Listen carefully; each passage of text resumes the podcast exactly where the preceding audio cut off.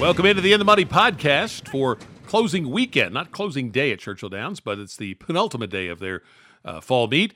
It's uh, Tom Leach here, along with Jim Goodman, Keeneland's Director of Wagering Development. We're going to take a look at the late pick four on the second Stars of Tomorrow card that they have each November. It's all two year olds, and we have four stakes races that makes that make up the late pick four. Two of them are grade twos. We'll start with the Ed Brown Stakes, a listed stake at six and a half furlongs. These are all on the main track, all for two year olds. So I think Booth is the huge favorite in here after that impressive debut at Keeneland. Can you beat Booth? Yeah, I thought that that debut at Keeneland was one of the most impressive races I saw all year, and that was uh, on opening weekend in a maiden special weight, and um, actually went off at five to one. So there wasn't that much steam on the horse, and I mean he just blew him away. And the horse that finished second to him, Nash, came back and won uh, right back. So I think that you know that obviously flatters that effort. Um, Steve gave this horse, you know, coming back with what six weeks rest, uh, almost seven weeks rest, and obviously you worry about a horse that that throws out a 96 Beyer first time out, but with that six or seven weeks rest, he's working well. Uh, I don't really see a lot of reason to go against him here. And out of the four races, I think he's going to be the most likely winner as opposed to the other races. Um, the other horses that I looked at here, uh, Normandy Hero has a big edge on experience with five lifetime races. And you like to see that in a two year old. He's been consistent. He, he ran a bad race his first time out at Ellis, went off at seven to five, and uh, it says folded. And that that's a typical uh, running line that you look at a horse and say, oh, he got beat by 19 and a half the first time out. Well, guess what? He comes back and wins next time at seven furlongs because, you know, Flavien Prat obviously knew he was beat, wrapped up on him he's come back and run really well since then, including a, a near win in the Bowman Mill at Keeneland on closing day. So he's coming back on three weeks rest. So uh, that might not be, or I, I guess it's close to it's four weeks because he ran on a on a Saturday there, so it's four weeks rest. That might be asking a little much off those two really good efforts, but I think he's the second choice in here. And a Guru coming off a win at Keeneland, um, and Mystic Dan who he beat came back and won and made special weight next time out. So uh, lightly raced, only two lifetime starts, has a chance to move up. But I'm going to stick with Booth here. I think he's the most likely winner. Yeah, I can't see much cause for beating him. I think there's actually been more than one winner that has come out of that race that he won at Keeneland. Uh, if you are going to try to beat him, and I'm going to take one extra horse on my pick four ticket, just in case he doesn't replicate that form in his second start. Uh, Divieto, the eight, uh, Gaffalione rides this horse who won a stake at a mile, and now he's back at six and a half. Um, Gabara, just Joe Sharp, Luis Saez, um, won at Charlestown, and thinking maybe this has been a private purchase. And then um, the one horse, uh, you've got Paulo Lobo and uh, Corrales. Uh, so one, four, and eight, if you wanted you know, play exactas or something, but it's going to be awfully hard to beat Booth. Grade two Goldenrod Stakes. His two year old filly is going a mile and a 16th. I took Torpedo Anna. She was incredibly impressive, romping in her maiden win, debuting at Keeneland, and then came right back and ran even better at Churchill at the first allowance level, improving by nine Beyer points. Had a 47 and 3 work. Uh, there's some other horses in here that are a little more battle tested, but I'm going to take her for Kenny McPeek. West Sunset won the prep for this back at the start of November. It's Brad Cox, horses two for two, and um, won by more than six lengths last time. Um, the three ships in from uh, New York and is bred to love two turns. And then the uh, five, Central Avenue, was second to Just FYI, who won the Breeders' Cup Juvenile Fillies. So I think uh, all of those merit a look. But I took Torpedo Anna. Who'd you take? I took West Sunset.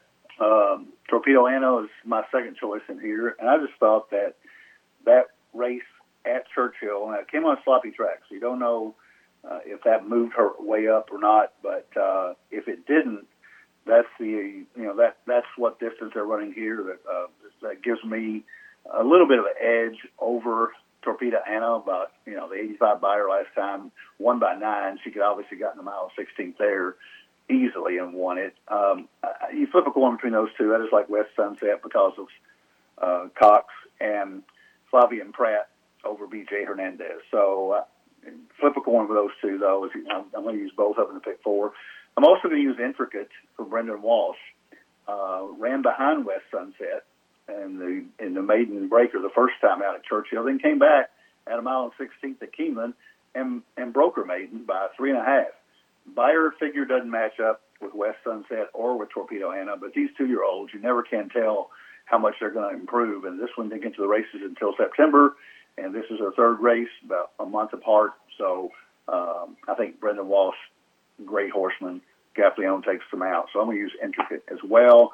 If I went deeper, I would certainly use Central Avenue because of the Frizette and just FYI who won the Breeders' Cup. But uh, I'm just going to stick with those three: West Sunset, Torpedo Anna, and Intricate in that order. The 11th race is the other grade two, the Kentucky Jockey Club for the boys at a mile and a 16th.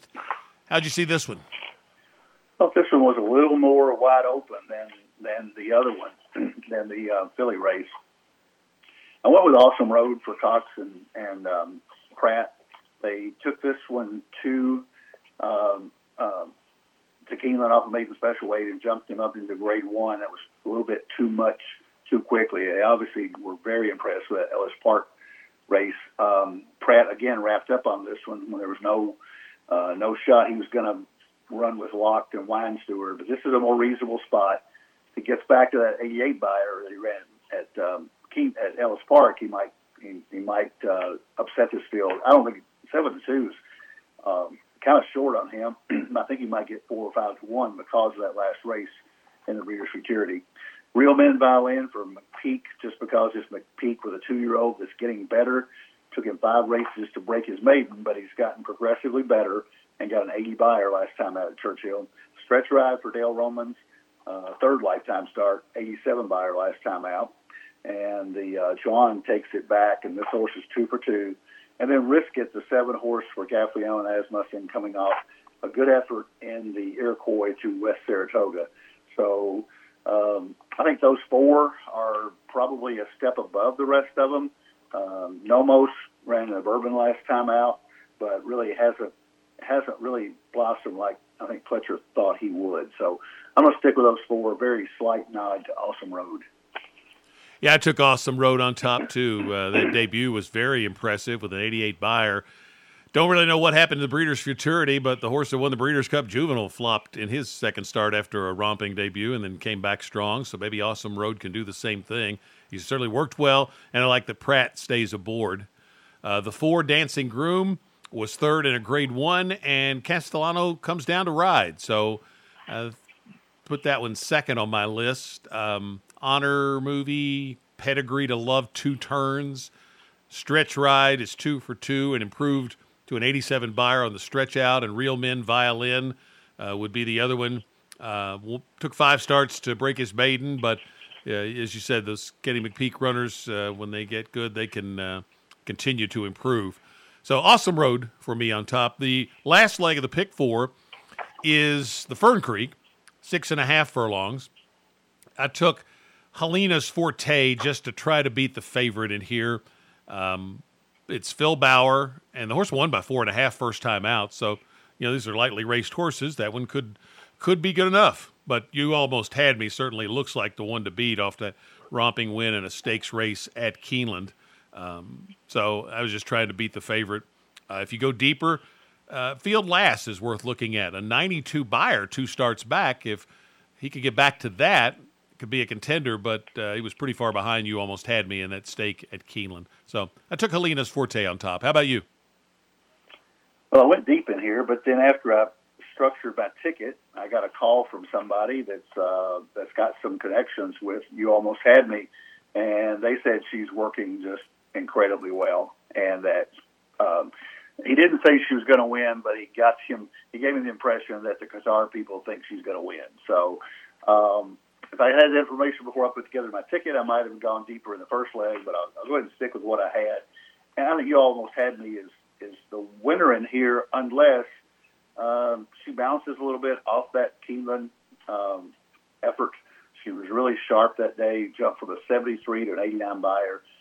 Sometimes horses come back here to Churchill after Keeneland and they don't run quite as well. And this this horse, she ran okay at, at Churchill in the Pocahontas, but she got beat by eight and three quarters to VV's Dream, who came back and swapped the next race. So um, I'm not 100% convinced um, until I got the phone call, and maybe I am now. So uh, if that information is correct, then maybe I'll t- pay a flip ticket. But right now, I'm going to use You Almost Had Me. Helena's Forte is the obvious second choice in here, and maybe just really, really good. Um, and I'm going to take some prices in here just in case that, that something crazy happens because I have enough money to spend since I single reverse leg. Um, May, Malray's Girl for Doug O'Neill. I've always a lot of respect for O'Neill and Bejarano. Uh, 69 Beyer, first time out at uh, Keeneland in a maiden $150,000 race. Uh, Sharp Tune for Asmussen and Rosario, the 10 horse on a sloppy track, won last time out. She's two for two. Irish Maxima for John Servis on the outside. Did not run well in the Frizette, but uh, go back to her race at Pimlico, and she fits in here with uh, with the rest of them. And then Bella Hayes for um, a, a kind of an unknown trainer, but but she just takes the mount and uh, ran well in, in the Jessamine. And I don't know how much speed there is in this race, so she might get, you know, if Helena's Forte doesn't go the lead, and Bella Hayes may take them down the stretch. So I'm gonna go deep in here. You almost had me. It's gonna, you know, obviously big favorite, but uh, take a shot here and try to get a price in the last last leg. So pick the, uh, four uh, tickets. Uh, I'm gonna go eight nine in the first leg. I'm gonna include the uh, the other horse besides Booth just in case uh, there's an upset. three seven eight in the second leg. One two three four six in the third leg. One four eight in the fourth leg. Forty five dollar ticket for me. How about you?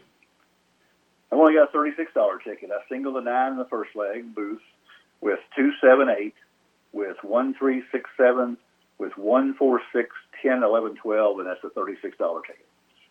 Best of luck on a fun card. These all these two year old races at Churchill Downs.